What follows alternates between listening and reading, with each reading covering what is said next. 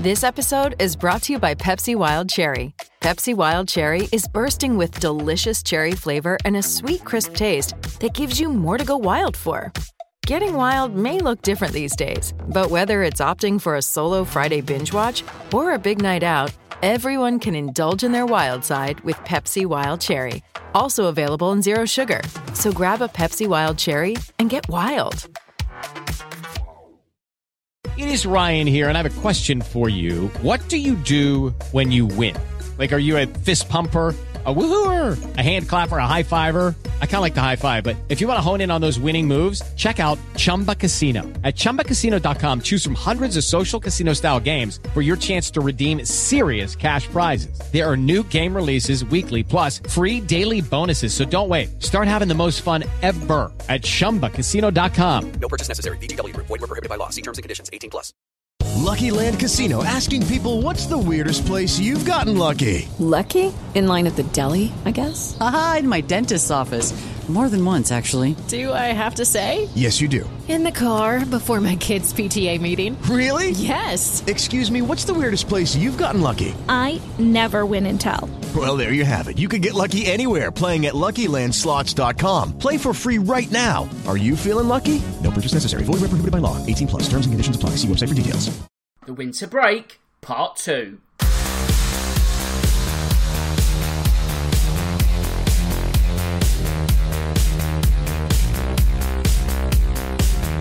Hello and welcome to episode 29 of this season's Real Football Cast.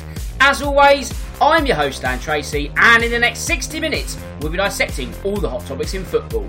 As per usual, we'll be discussing what has been going on in the Premier League over the past few days, while in addition to that, there are also some off pitch activities that caught our eye and they'll be getting our attention in the next hour. It's been another incredible week of football, and this week, once again, we've got a full house. And that means leading the line and wearing the captain's armband is Carl. So, Carl, how have you been since we last spoke? Yeah, it was really good, Dan. You know, roller coaster ride on Sunday for us, um, but we got the win and we was feeling good. You know, t- towels were up, and then we get the news today that Heung-min Son's out injured, which I'm sure we'll get to, and it's all downcast again, mate. But Yes. other than that, tickety tickety boo. Yeah, unfortunately, grey clouds are circling once again around Tottenham, but life is never simple when it comes to our North London loves. But anyway, we cannot forget Drew, his strike partner either. So, Drew, you'll also be feeding the supply line. How have you been in the past week? I'm doing all right, hanging in there after a tough loss yesterday for Chelsea against Manchester United. But hey, comes with the territory. It obviously means we're going to have a very exciting end to the year for the top four or five, possibly race. So I'm okay with it. I'm excited for the last couple months of the season. Yes, we'll get to fifth be the new fourth in a moment. And before we do, let's do the social media bits first. Otherwise, I'll be talking to the Abyss once more. So, first, if you want to get in touch with me, you can. That's on Twitter at Dan Tracy 1983. Also, the podcast has its own account, which is at Real Football Pod. If you want to become a shareholder, all you need to do is follow and join our very elite members club. You can find me via iTunes by searching for Real Football Cast. If you use that platform, don't forget to subscribe so you don't miss a single episode. And more importantly, leave a review so we move up the league table. If you're not a fan of all things Apple, you can find me on SoundCloud and Acast. While the easiest way to find all the links is by going to realfootballcast.com. As you should know by now, the Real Football Cast is sponsored by Loserpool. And what is Loserpool? I hear you ask. It's the company behind the game, Last Man Standing, one which is free to enter, and the prize pool once again stands at £1,000. If this has grabbed your interest, be sure to visit loserpool.com and create an account. The odds of winning are great, but they're even better if you sign up. Right then, it's time to go live. And where shall we go first? Well, we cannot go anywhere but the Etihad. The huge news that broke at the end of last week has sent shockwaves through football. Carl, quite simply, what is your take on the initial fallout?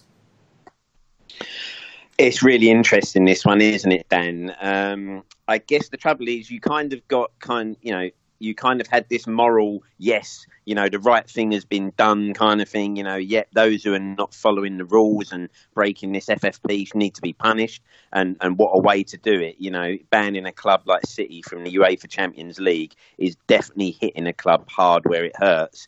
But then you kind of sit there and think, will this actually be followed through? You know, will, will this ban actually stick? Will it, you know, will will will we drop down to fifth place potentially? You know, taking a Champions League spot. Is there ramifications that City could lose a title um, beforehand? But you then kind of think the trouble is, does money talk enough? Where City can throw enough lawyers at it, and I'm sure they've got a bus full ready to make the you know drive up to the UEFA headquarters and put their case forward.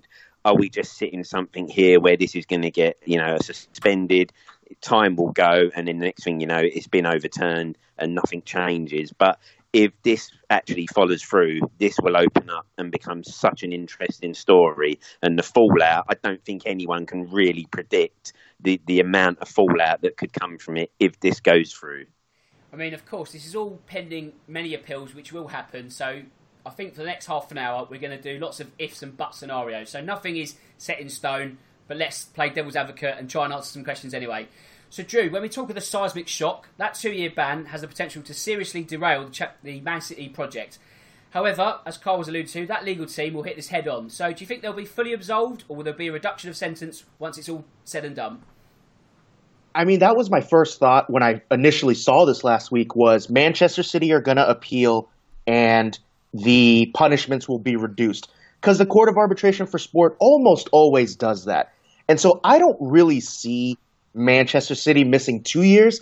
Honestly, I don't see them missing one game in the Champions League. I think next year they're going to be back in it, whether their case is still under appeal or not, and it's been reversed.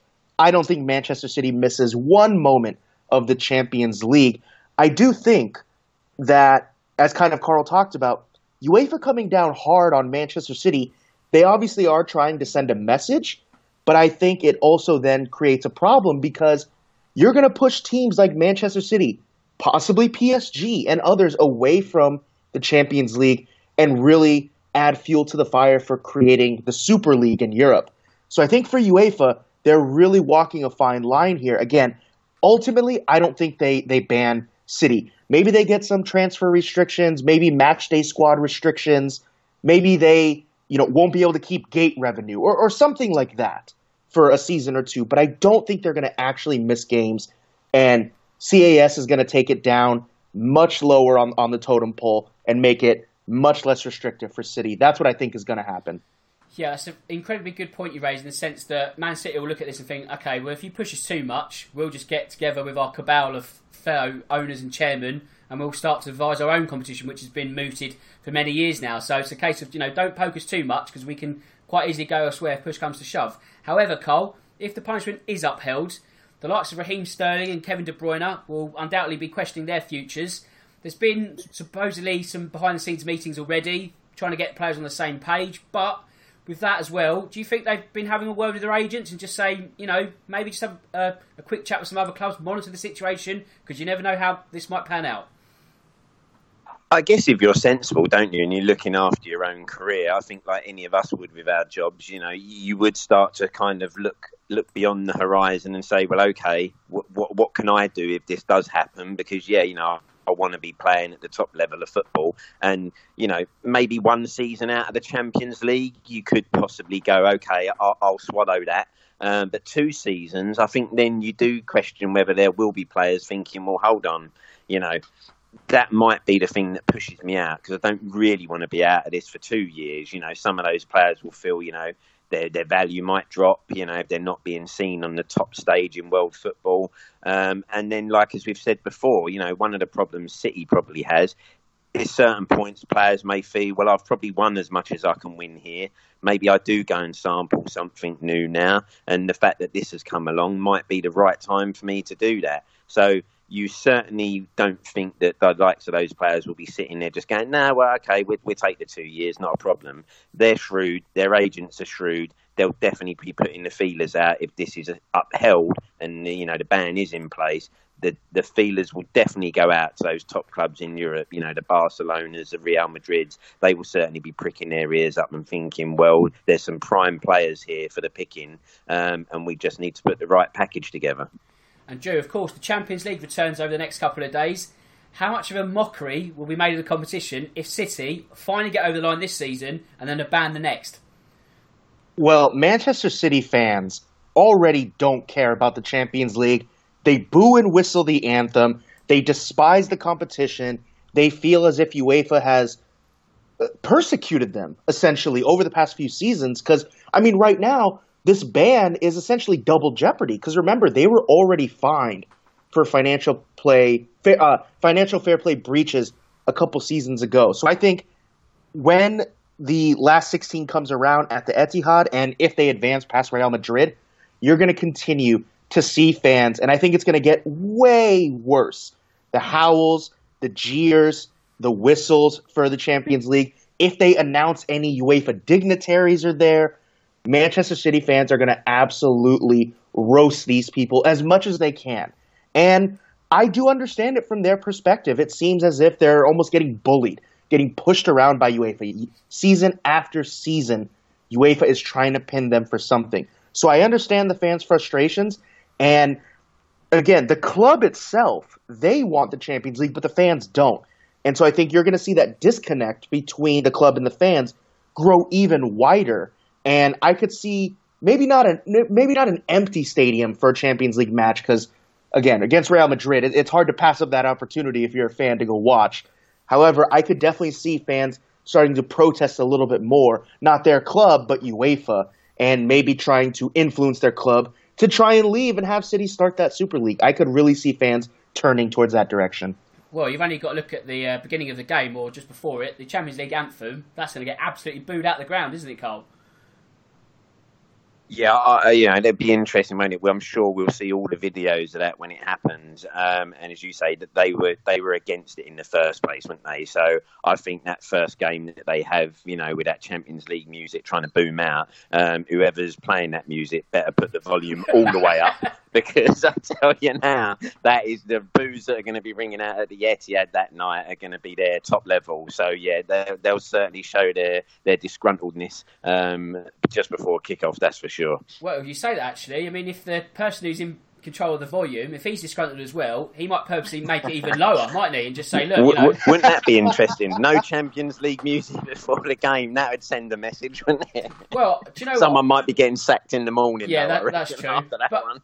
I wonder. It would be worth it. It would be worth it. It would be worth it. But I wonder if UEFA have sort of tried to see its head on and think, actually, maybe we go against protocol and just don't play the, the anthem. Because that is going to get absolutely as much as you can tear music apart. But that's not going to go down well, is it? That's going to be the ultimate lead balloon. Another lead balloon might be the fact that if City win the Champions League and they're banned, Drew, that they can't then compete in the European Super Cup. So then what happens then next season?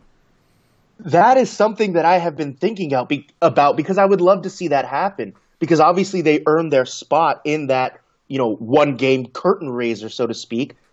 But if they're banned, then theoretically they shouldn't be able to play. And so then do you really give it to you know, the semifinalist that lost to them, so to speak, whoever that may be. I think you're really getting into a gray area here.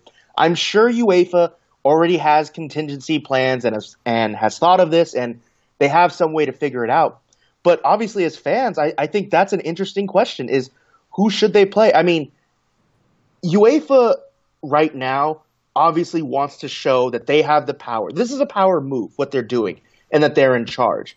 And the same thing as you asked Carl about the Champions League anthem. I think they're going to play it and probably even louder than normal in another power move. And I think they're going to try and do that every step of the way until this appeal from CAS is, is finished. So for UEFA and Manchester City, you know, come next summer, if they win it, which would be hilarious and great to see, I would want to see them compete at least in the UEFA Super Cup but I don't think that uh, the Confederation is going to allow that. They're going to have to put somebody else in there because they're going to try and show it as a power move. Yeah, I think you're right. I mean, there'll be some form of hosting of the, the game, but whether it's the losing finalist or the two Europa League finalists, there'll be some workaround, but I can't see Man City taking part. And, Carl, without becoming, I guess, a conspiracy theorist, if you're in the UEFA offices over the next couple of days, you're banking on Real Madrid to get something over Man City because the last thing you want is City to progress into the quarterfinals, don't you? Yeah, I think now, as you say, you know, it, you'll be sitting there at every game hoping that you know the opposition pull it out and get one over. Because, as you say, it, it would just be a complete farce, wouldn't it, if City do win it and then suddenly end up being banned? And then, obviously, although we're talking about the Super Cup, what then happens with the World Club Championship. Oh yeah, good shout. Yeah, because yeah, right. City exactly. would win that, and then you know what, what happens then? You know who do you send? Who do you send to that game as well? So, like as you say, I think you know in the UEFA head office, the squeaky clean UEFA head office, we might add.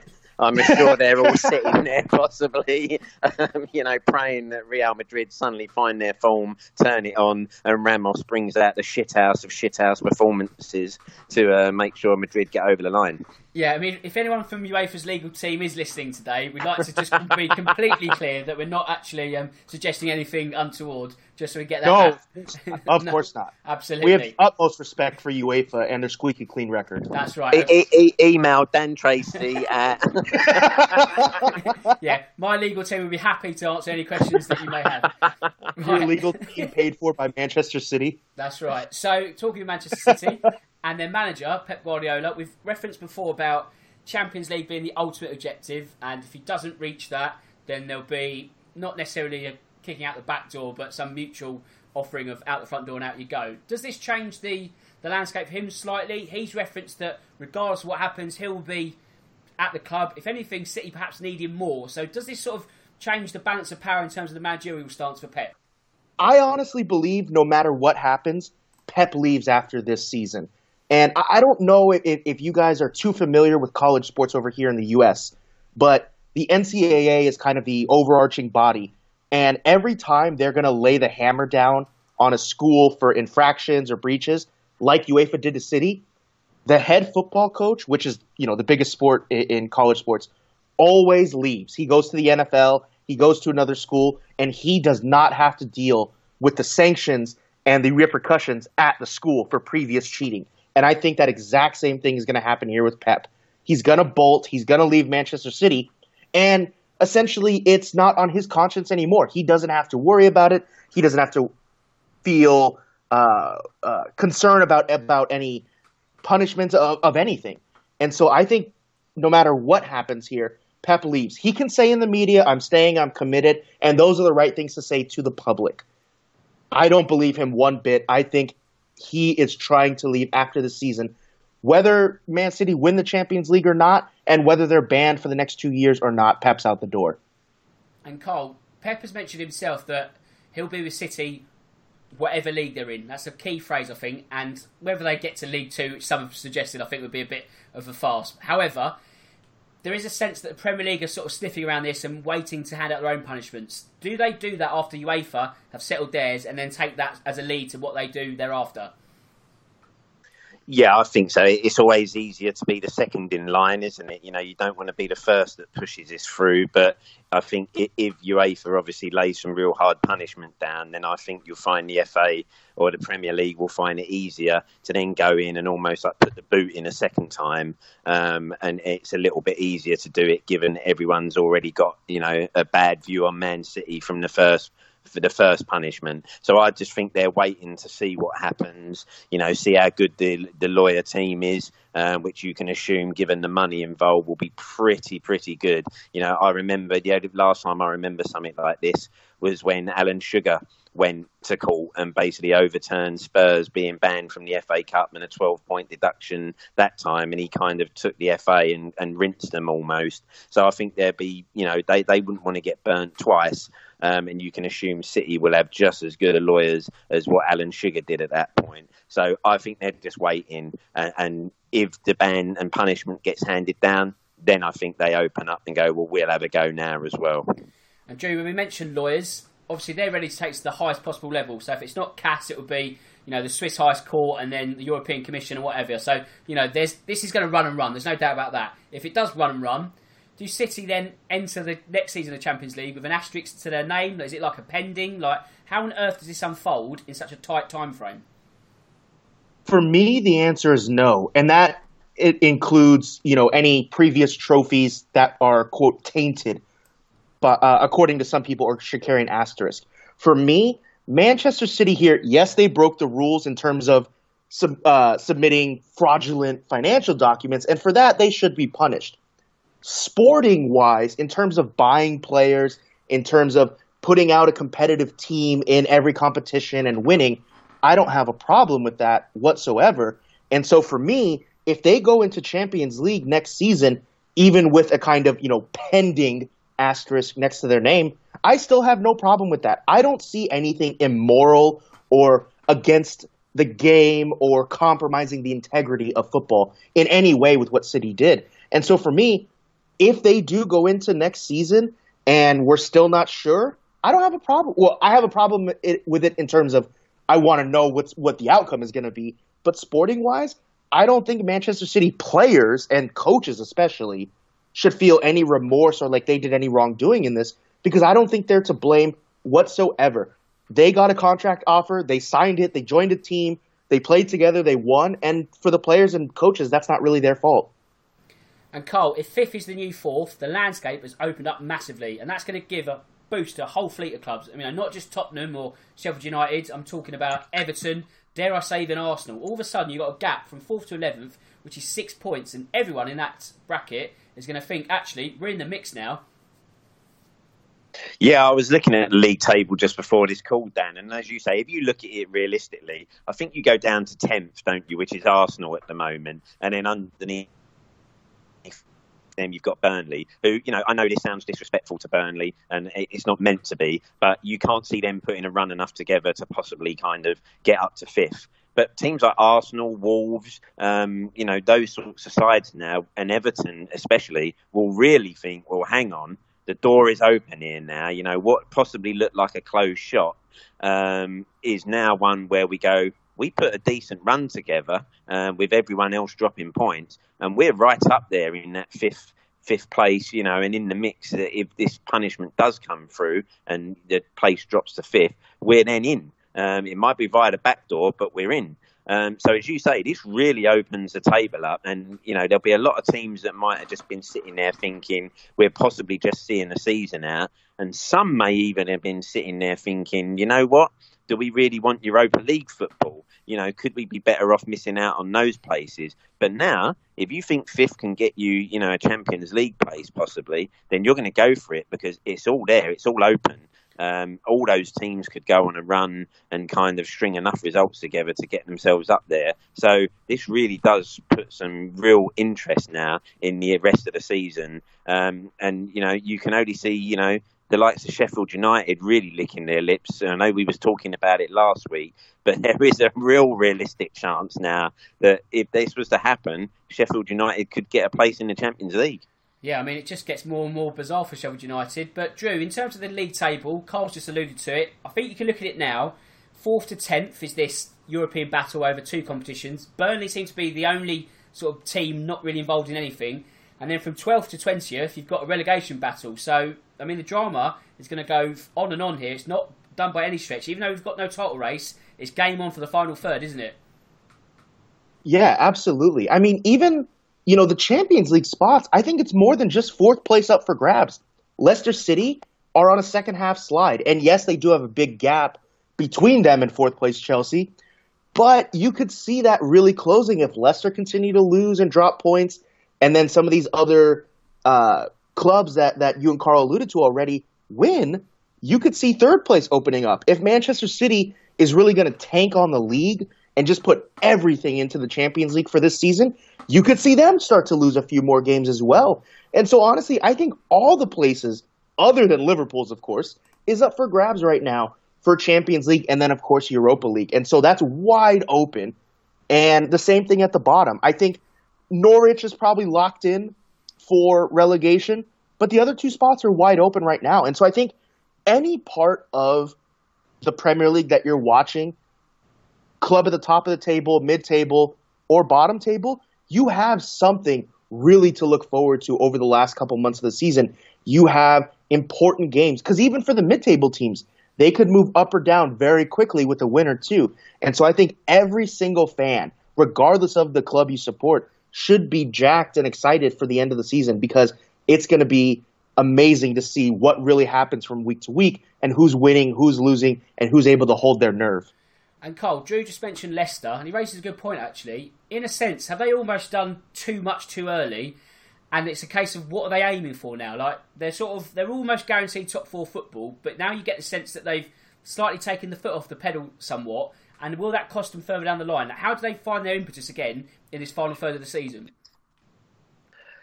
Yeah, I, I guess that is the hard one, isn't it, for Brendan Rodgers to try and find. You know, we we always kind of thought there might be a slight dip in what they can do, and obviously, you know, if Jamie Vardy will, will he be able to keep scoring at the rate he was, or will he drop off? And, and we're kind of seeing that now, aren't we? There has just been a drop off in performances. Um, I'd like, you know, you'd like to think under Brendan Rodgers he'll keep them going enough, and, and he'll he'll be able to keep them motivated enough that they put the they put the pressure on as much as they can. As you say, it is dangerous though to sit there and think you've already got top four football because, as Drew said, you know, it, it could only take two or three bad results from them and two or three good results from the others. You know, Chelsea, Spurs, United around them and all of a sudden everyone's fighting for the third position, third and second. So I think Leicester will have to try and use something and, you know, just hope that they can get the momentum going back again.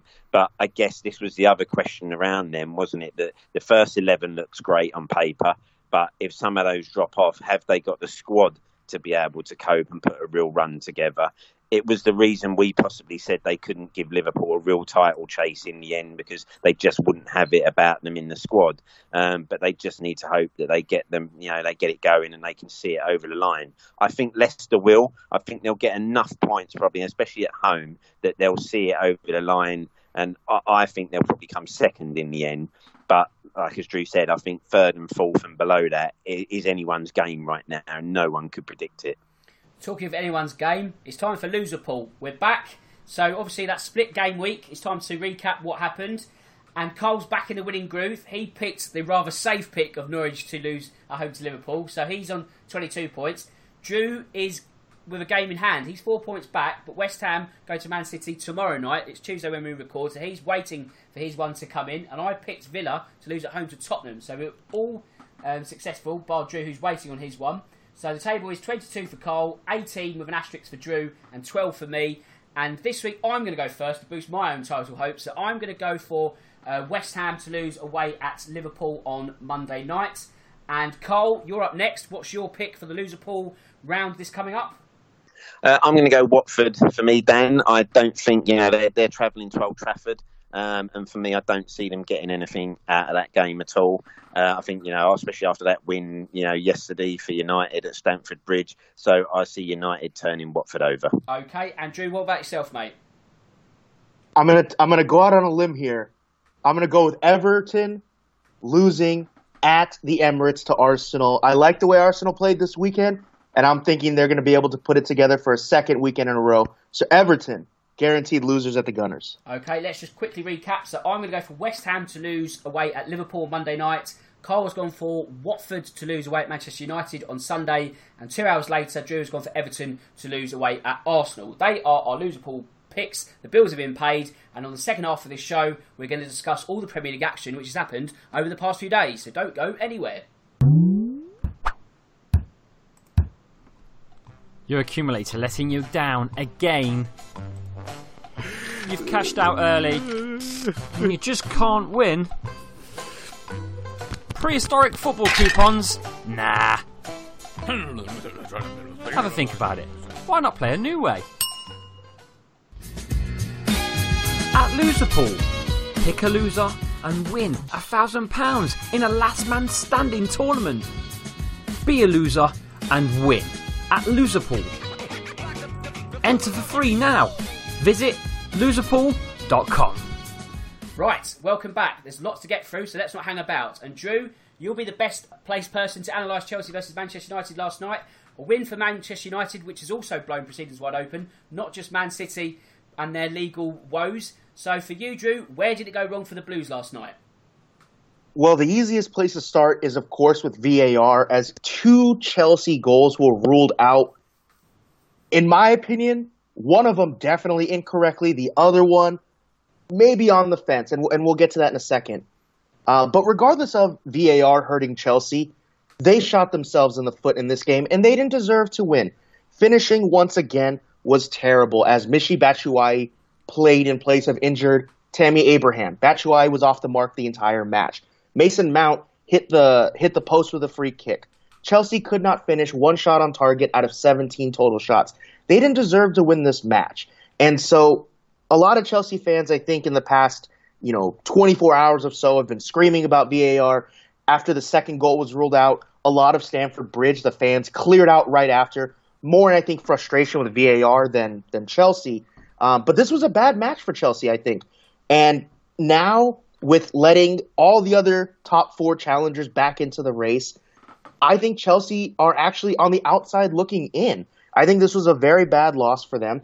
I think they've had too many problems that have reared its ugly head time and time again. And so for the Blues right now, they didn't deserve this match. They didn't deserve any points.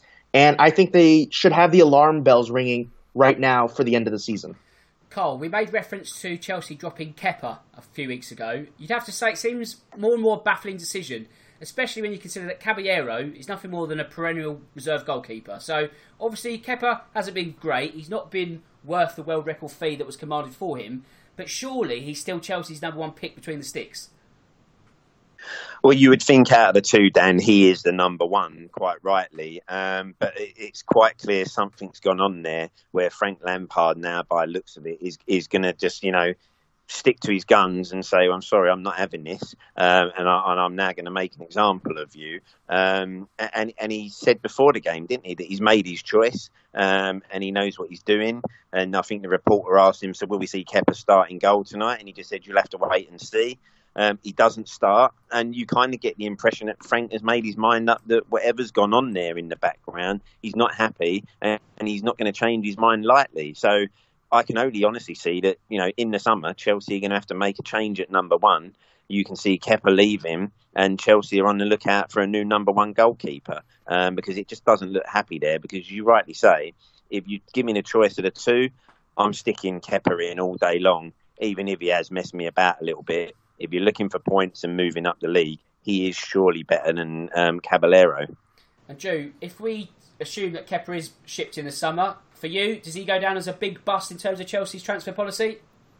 Oh yeah, one of the biggest busts of all time, especially with the fee that they paid for him. I mean, I think Lampard right now is digging in his heels with this Kepa situation.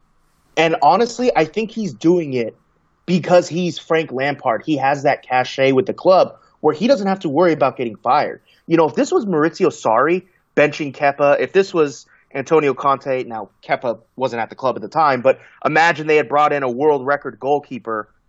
I don't think Antonio Conte would have benched him either. And so I think Lampard is kind of taking advantage of his club legend status, and he's really going to hold his ground on this. Now, right now, I would say it hasn't hurt the team. It hasn't been a detriment because I don't know if Kepa saves any of the goals that Caballero has allowed so far.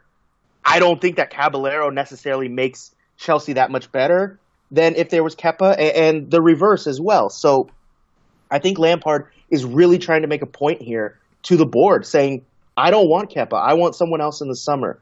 And to me, I think that's a very fine line he's got to walk between, you know, possibly keeping the club from qualifying for the Champions League because he's not putting his best keeper out there and best squad versus getting his way with the board. I think he's really got to walk that tightrope very, very cautiously over the next couple months. And it's clear now, like Carl said, Caballero is going to be the keeper. And so Chelsea have to deal with that for both or for all competitions that they're still in.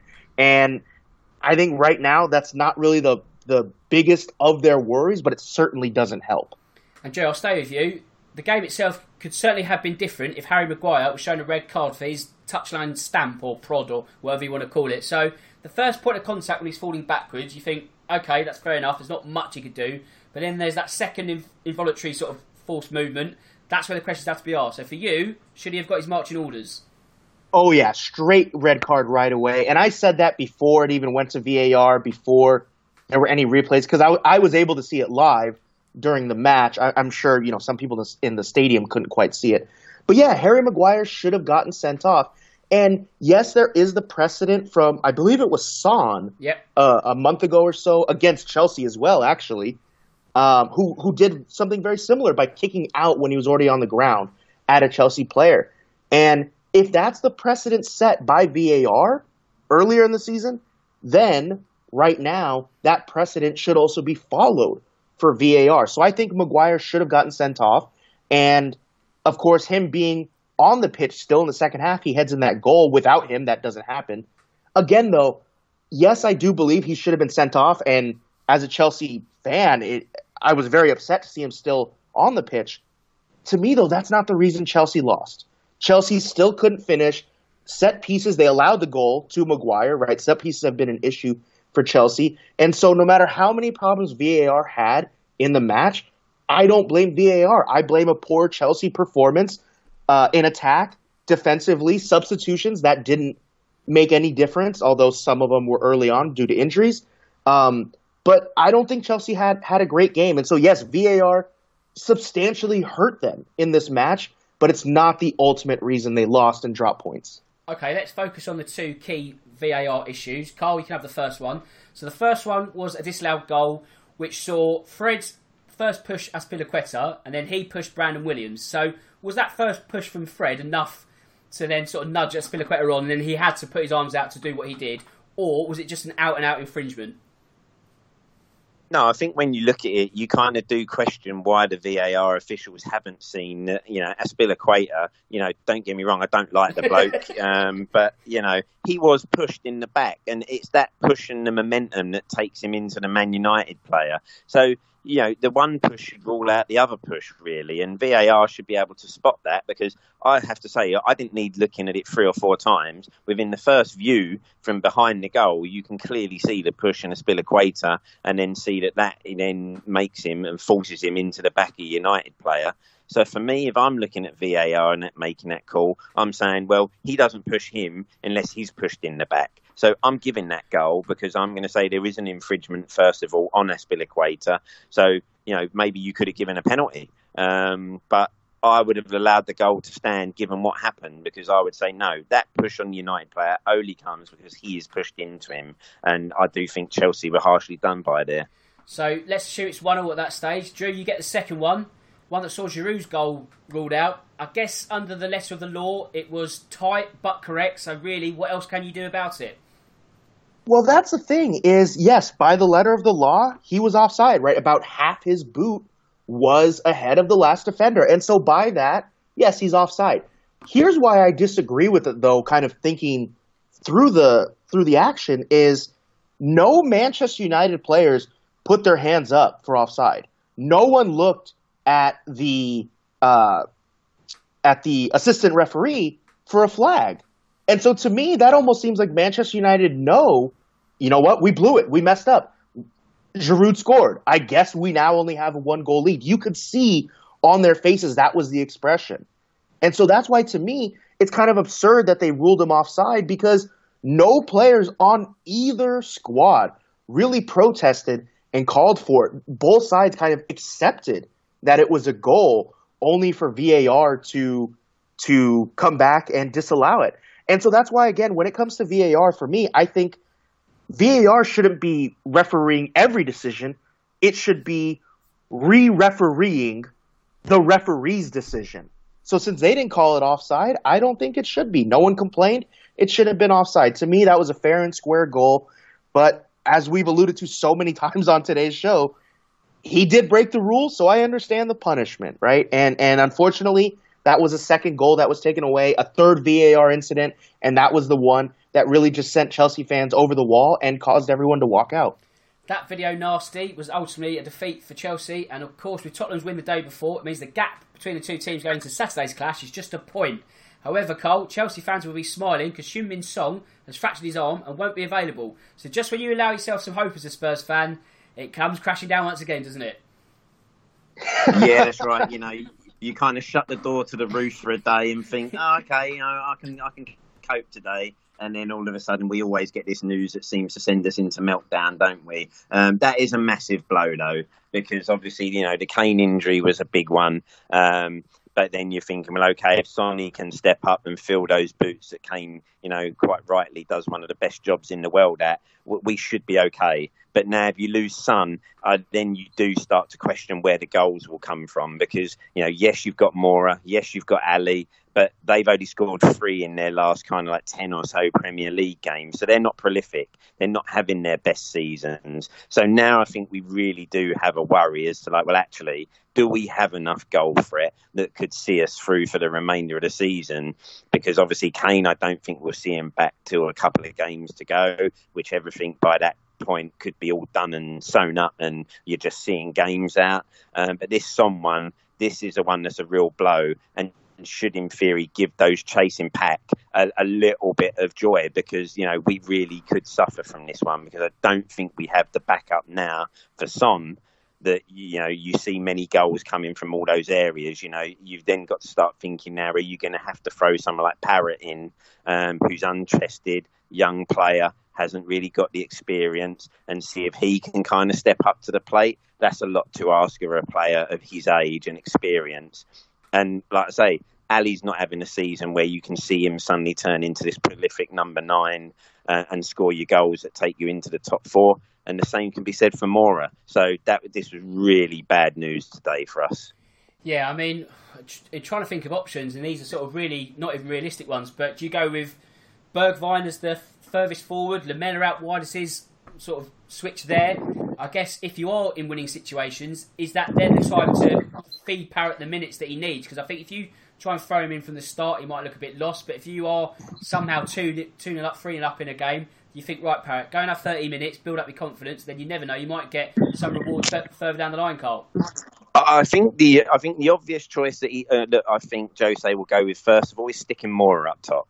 I think that will be the first, you know, formation and player that will play in that position. I think he'll put maybe Lamela out wide with and Moura playing as that kind of striker. But the problem is, can he do it? You know, he's never really looked comfortable in that role. And I, I, say, I don't suddenly see him becoming that prolific that you're thinking he'll definitely score us the goals. But that's how I think he'll start. And like as you say, Dan, you may have to pick and choose your moments where you do give you know young Troy Parrott some minutes on the pitch. And you know, if he started to score coming off the bench, then you might, you know, think, well, there's some confidence there now. I'll give him a start in the game. Um, but it's a real difficult one um, and a problem that, you know, with hindsight being a great thing, you do think, should the club have looked at this in January, thinking, well, hold on a minute, should we pick up another injury? We really do need a backup. I think it's quite funny today. Jose, I think, was quoted in a press conference as seeing if Peter Crouch is still around um, and if he could get him out of retirement.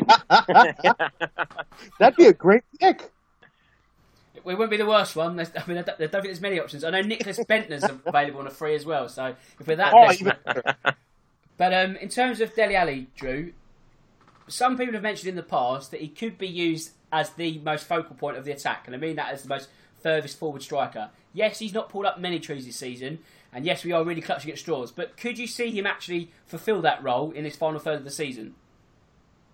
I don't think he could play as a false nine anywhere like Roberto Firmino could, because I mean that's essentially what Mourinho would be asking him to do. I understand kind of the idea behind it, but I don't think that's the right move. I think it's better if you put someone like Bergwijn up there. Uh, obviously, I, I, agree with you guys. I think Lucas Moura is first choice now to be the striker, even in front of Troy Parrott, who, I mean, how old is he still? What, 18, I think, or 19? He's still pretty young, so I don't think. And even watching him play, the few appearances he's had, he, he's not ready for it.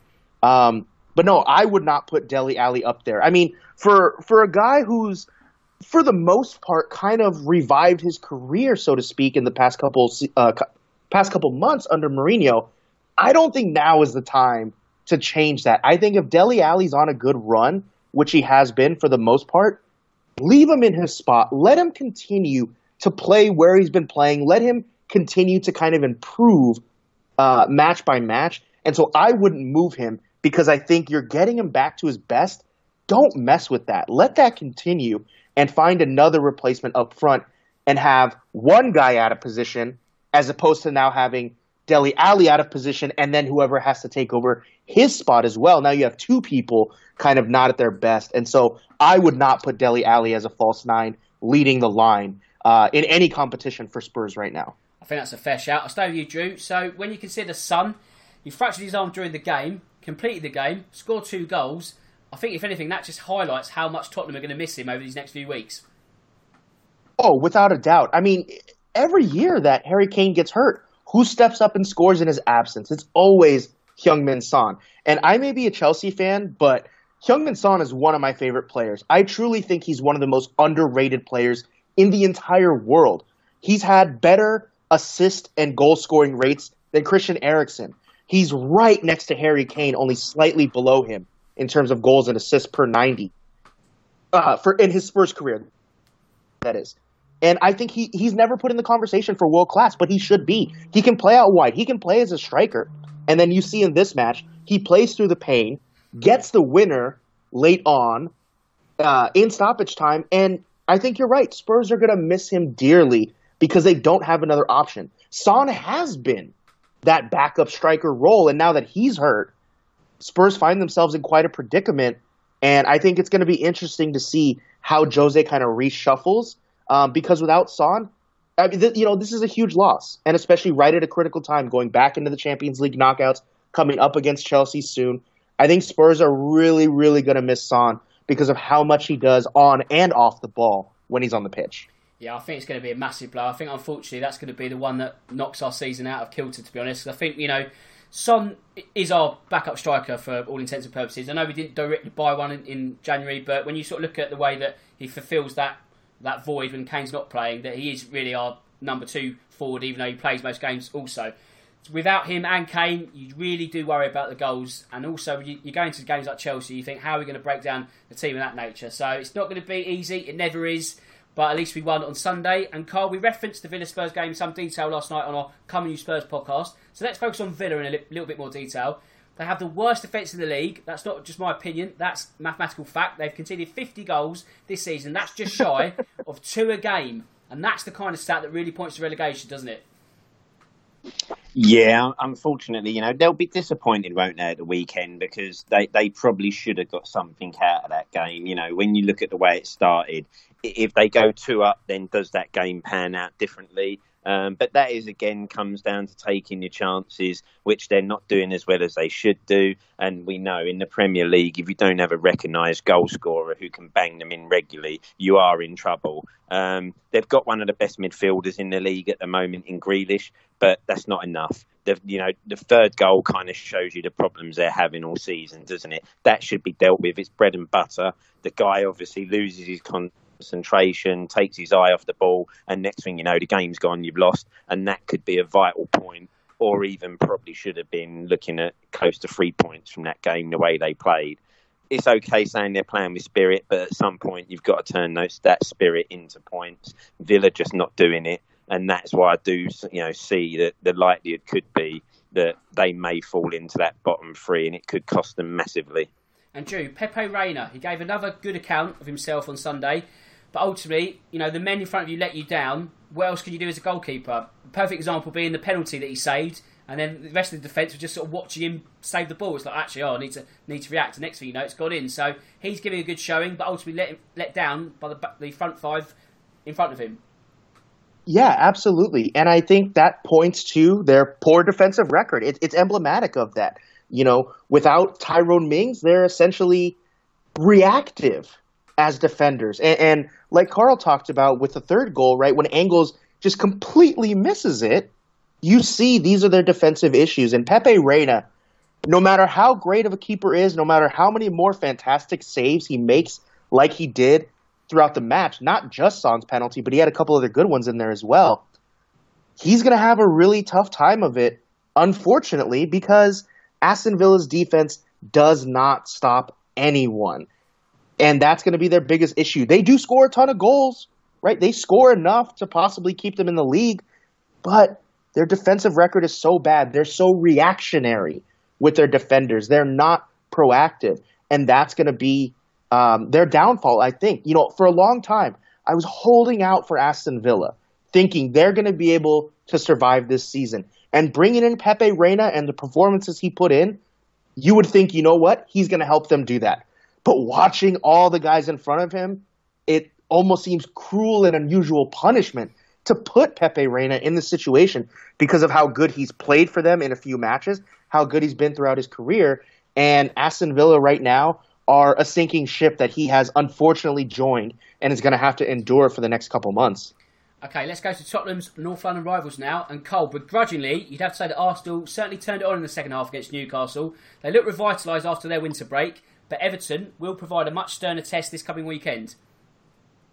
Yeah, definitely. You know, Newcastle did okay in the first half, didn't they? But there was never any real threat and you kind of just thought it might be a matter of time. Um, you didn't think Arsenal, you thought always thought Arsenal could play a bit better um, at the two sides, and it turned out to be after half time they come out, they did that exactly, and fair play to them. You know, they put Newcastle to the sword.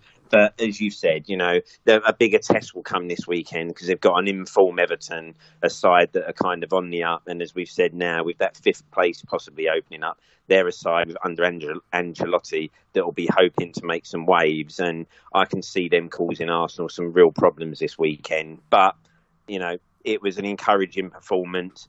But we've been here before with Arsenal. Um, and as Roy Keane obviously said last night, you know, they were acting like they'd won the league or, you know, had 10 points of, you know, heading the title race the way they were celebrating some of them goals. So that's just, let's just wait and see how the land lies. If they can get a result against Everton, then you can start possibly thinking, you know, you know, they could be about to go on a run, and maybe Arteta's had that time to embed and making some changes, you know, slowly but surely. Um, but I, I think Everton could cause them an upset this weekend. And Drew, as Cole just alluded to, Newcastle, I felt were certainly a nuisance in the first half, but if anything, it highlighted their need for a functioning forward. They did have a forward on the pitch. His name's Joelinton. However, he's not scored in over 2,000 Premier League minutes now. That is an absolutely dreadful return on investment for the money they spent in the summer. Yeah, it absolutely is. And, you know, we've talked about this before. What does Joelinton do for Newcastle? And the answer is not very much. Now, I do want to give him a little bit of an out in that he doesn't get the service he needs. I think I was reading a stat. it's like 60, 60 or 70% of his touches are outside of the box, which for him is not a good way to play. He needs to be in the box as that number nine focal point, but having to drop back as far as he does because Newcastle defends so deeply, I think that kills his game. And while I did think in the summer it was not exactly the greatest of picks to replace Salomon Rondon. I did think, you know what, it's better than nobody. But right now, he's playing as if he's not there. And part of it, I think, he's just not playing well. He's not taking up good positions. But also, part of it is he doesn't really fit the style of play that Newcastle has. He's not a counter-attacking striker. And so I think that's been a big issue for him as well. That's why I think Newcastle fans this year are probably more excited about watching, you know, Allan Saint-Maximin because he's a little bit more dynamic, a little bit more exciting, uh, faster, easier to hit on the counter. Where Joelinton doesn't really do that, and so I think he's taking he's taking it on the chin, somewhat fairly and also somewhat unfairly. I think in the criticism that he gets. Yeah, I looked at Joelinton's touch match against Arsenal, and like you say, the amount of touches that were in the sort of central third of the pitch for a striker, you're thinking, whoa, whoa, like get further up. But I think, like you say, it's just the way that Newcastle play doesn't allow him to flourish by any means of the imagination. So Burnley, Cole, they picked up ten points now for the last twelve, continuing to make us look very silly indeed. We spoke about European places; they'll probably just miss out. But I think now it's another season of Premier League football on the horizon come 2021. Yeah, what do we know, eh, Dan? You know, Sean Dyson Burnley finished, you know, in real trouble this year, and, and off they go. You know? Of course, right? Of course. Um, always the way. You know, I, I, do believe there's that story, isn't there, that someone in the Southampton programme was utterly crucifying Burnley and, you know, telling just a long ball team, long ball merchants. And Sean Dyche has apparently taken the programme in and said, well, you better have a read of this because this is what they're all saying about you lot. Um, and they go and turn them over. And yeah, that that win I think secures another season of Premier League football for them. Um, I don't see them having enough to kind of be in that mix for the European places, but I don't think they'll want to be. I think if you, you spoke to them, they'd probably say that that Europa League run and campaign the season before really destroyed them and hurt them as a club. So they'll probably just be glad of another season in the Premier League. They'll then be able to build again in the summer and try and go from there. But yeah, well done. You know, completely made us look stupid. Um, and, and well done, Sean Dyche and his Burnley men. And Drew, what about Southampton? Because they've lost three of their last four. There are certainly worse teams below them, but they're not out of the woods in terms of that relegation battle either, are they? No, not yet. And and they've been on their streaks as well, right? Because after they lost to Leicester, then they went on a great winning streak, and then now it's kind of turning around and and they're a really hard team to gauge. I don't think it's surprising that Southampton are back in the relegation fight, but as we've said all season, it comes down to Danny Ings and is he going to be able to carry this team, right? In in this match um, against Burnley, he was the one who got their goal. Of course he did, because Southampton relies on him for any sort of production. So if he can finish out the season strong, then I think he gives Southampton a chance.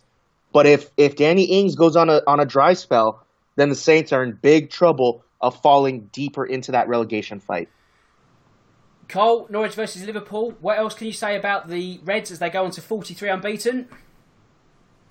Yeah, nothing more we can No. really say, wasn't it? It, it, it was inevitable that the goal was going to come at some point. They just find a way of winning. Um, and again, you know, great finish. Um, and you kind of just knew it was coming at cer- a certain point during that game.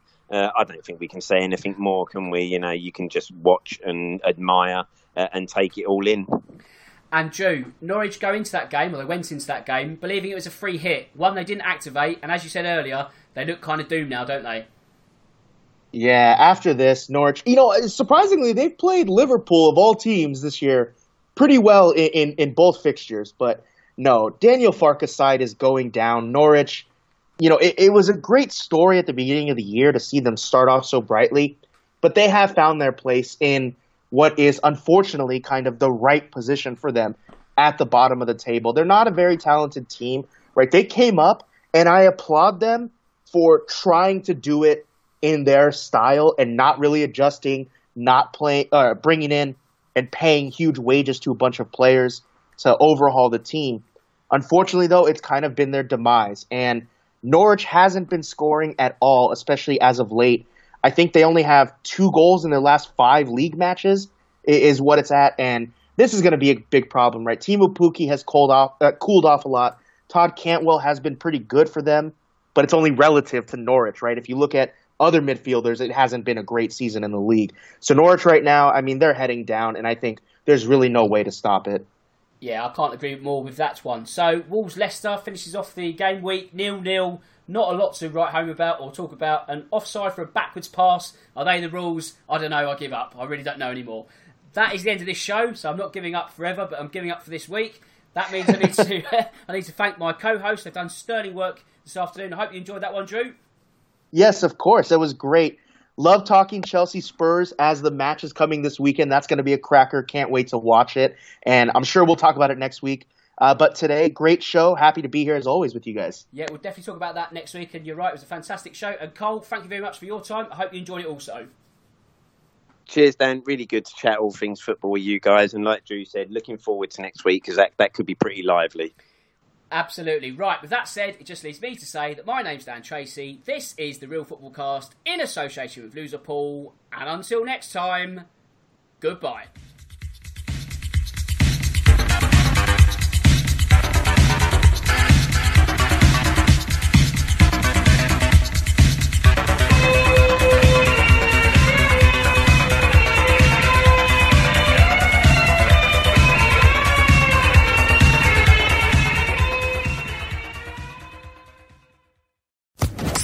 Social Podcast Network. With Lucky Land slots, you can get lucky just about anywhere. Dearly beloved, we are gathered here today to. Has anyone seen the bride and groom? Sorry, sorry, we're here. We were getting lucky in the limo and we lost track of time. No, Lucky Land Casino, with cash prizes that add up quicker than a guest registry. In that case, I pronounce you lucky. Play for free at LuckyLandSlots.com. Daily bonuses are waiting. No purchase necessary. Void where prohibited by law. 18 plus. Terms and conditions apply. See website for details.